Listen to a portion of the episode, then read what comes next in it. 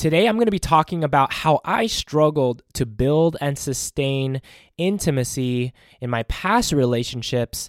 And through my new journey in learning and researching, I found a secret that really changed my relationship with Sarah that took our intimacy and connection to the next level. Let's go. The real question is this How can you be more intentional in your relationship before the wedding day so you can live out a Christ centered marriage that doesn't just survive, but thrives. Welcome to the Journey to Marriage show. We are your hosts and relationship coaches, Rafi and Sarah Fiolina. We believe that if it takes almost a decade to prepare for the priesthood, then a single course or retreat isn't nearly enough to prepare for a lifelong marriage. We help couples like you enter into your marriage vocation with confidence through developing your relationship. We're glad you're here. Now let's get started. Hello, everybody, and welcome to the Journey to Marriage Show, episode 20. So excited that you're here, and I want to share with you this secret that really took the intimacy and connection in my relationship with Sarah to the next level. But I want to give you a little bit of backstory of how I learned this this one secret. And I guess in my past relationships, one of the things I struggled with was being appreciated um, in my relationship. And what I'm going to give you a, a, little specific example. Um, when I was in my past relationship with my ex fiance, I was at a point in my life where I was serving in the military, but then I wanted more for the both of us. I wanted more for the both of us. So, how I was trying to give more to her was by building a business. And at that time, I was building a book publishing business where um, ultimately I was able to publish 29 books and educate thousands of people all over the world, and it was awesome. And I thought that uh, building this business was able was going to produce us enough income so then we can experience more anything in our relationship. We were able to see each other more often because we were living long distance. I was able to buy her more things and we were just able to experience more in our relationship. So I was working so hard on this business, putting in all the extra hours at night, early in the morning before work, all this stuff. However, every time I would talk to her at night, she would always want to just bring up some conflict with me. And I never understood this. You know, I desired to be appreciated for all the hard work I was doing for the both of us. You know, I, I, wanted to do this for the both of us and our future.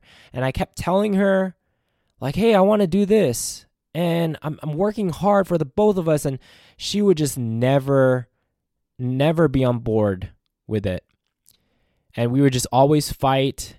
And it ended up, most of our conversations just ended up me just hang up on the phone with her and just continuing to build my business, uh, which got to the point where, hey, we broke up. And when this happened, I knew that something I've done or sh- something that she might have done caused this breakup. And during this new journey of me trying to find myself, I desired to learn how to create a healthy relationship. I knew that everything that I was doing in the past was wrong and apparently wasn't working because it led to this broken relationship. And I knew that if I didn't learn this, I would probably get into this bad habit of being in more toxic and unhealthy relationships. And thank goodness that God led me on this new path and I started to read. I started to learn from experts. I started to learn from everybody who was just a, a lot better than I was when it came to relationships. And God led me to read this book by Gary Chapman called The Five Love Languages. And literally, when I read this book, I had an epiphany. I realized that I was not loving her the right way. And that is the reason why we broke up. And I thought it was just her. I thought she was the problem. I thought, why is she not appreciating me? I should be able to do this. I should be able to build my business and provide all this, and she should appreciate all this. And I thought she was the problem this whole time, but I realized I was doing everything wrong. And when I learned this secret of the five love languages and I started implementing that in my life and in my relationship, that's when my intimacy, my connection with Sarah was just taken to the next level because I knew I didn't want to do everything wrong in this new relationship with Sarah. So, what did I do? I read this book and I decided to implement it. I started to discover uh, Sarah's love language and to start speaking it more often. And the result of that, of course, we we we were just like so intimate, y'all. We like our connection and the appreciation that we had towards each other, the respect.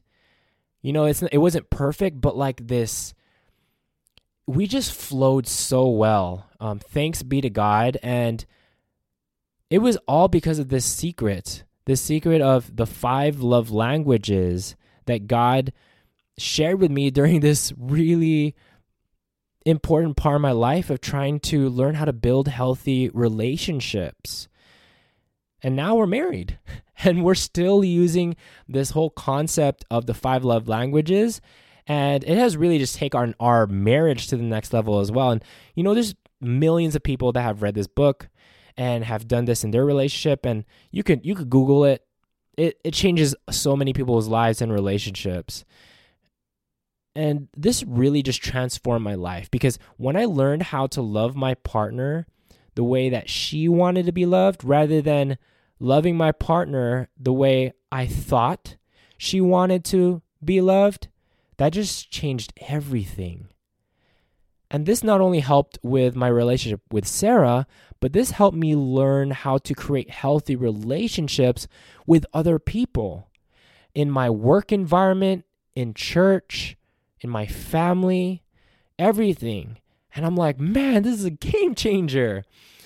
So, for all of you who are listening to this right now, like the big overarching concept around this is to learn how to die to yourself in regards to what you think loving your partner is, and instead to become a master at speaking your partner's love language.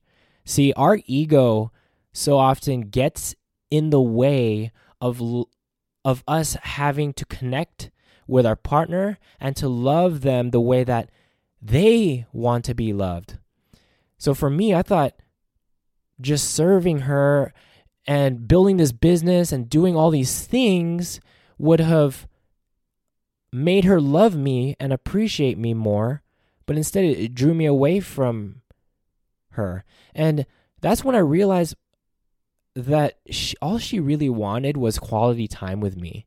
And all those times on the phone call, where she would complain about this, I would remember her telling me like, "Hey, I just wanted to talk to you. Like it's been a long day and I just want to I just want to talk, but I kept brushing it off. I'm like, "I know I need to build this." And anyways, yeah, the strategy is really learn how to die to your ego and become a master at speaking your partner's love language.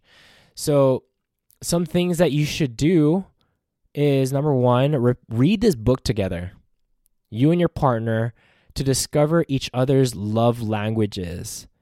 You got to know the context, and I'm not going to be going over all this on this podcast because you need to be invested in your relationship. If you really want to learn how to build lasting intimacy and lasting connection, you've got to do the work. You've got to put in the time, You've got to put in the money to buy this book and to read this together to discover each other's love languages. Number 2, you've got to be creative in speaking these love languages. See, when I discovered that when I was courting Sarah, that her love language was acts of service, she liked to be loved whenever I would do something charitable towards her. So I had to be creative in speaking this love language. So, what I would do every single morning before she went to work is I would actually cook breakfast not just for myself, but for her as well. Because I knew she slept super late. She was like a night owl at the time, and sh- which meant that she w- wakes up super late, and sometimes um, we would have to, she would have to rush getting to work, and she didn't have the time to prepare a good and healthy breakfast for her work day. So I went out my way to not only cook for myself, but to cook for her. And every time I would do that, like the spark in her eye, and she would just verbalize my to me as well, like, wow, like I appreciate that.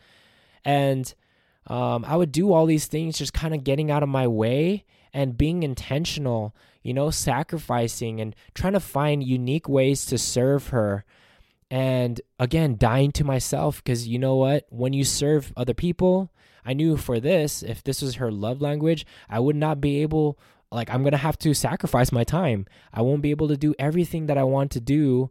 And sometimes I got to pivot and learn how to serve her in other interesting and creative ways. So you got to be creative in speaking your partner's love language. And lastly, once you start doing that, to check in weekly to figure out if you guys are speaking each other's love languages.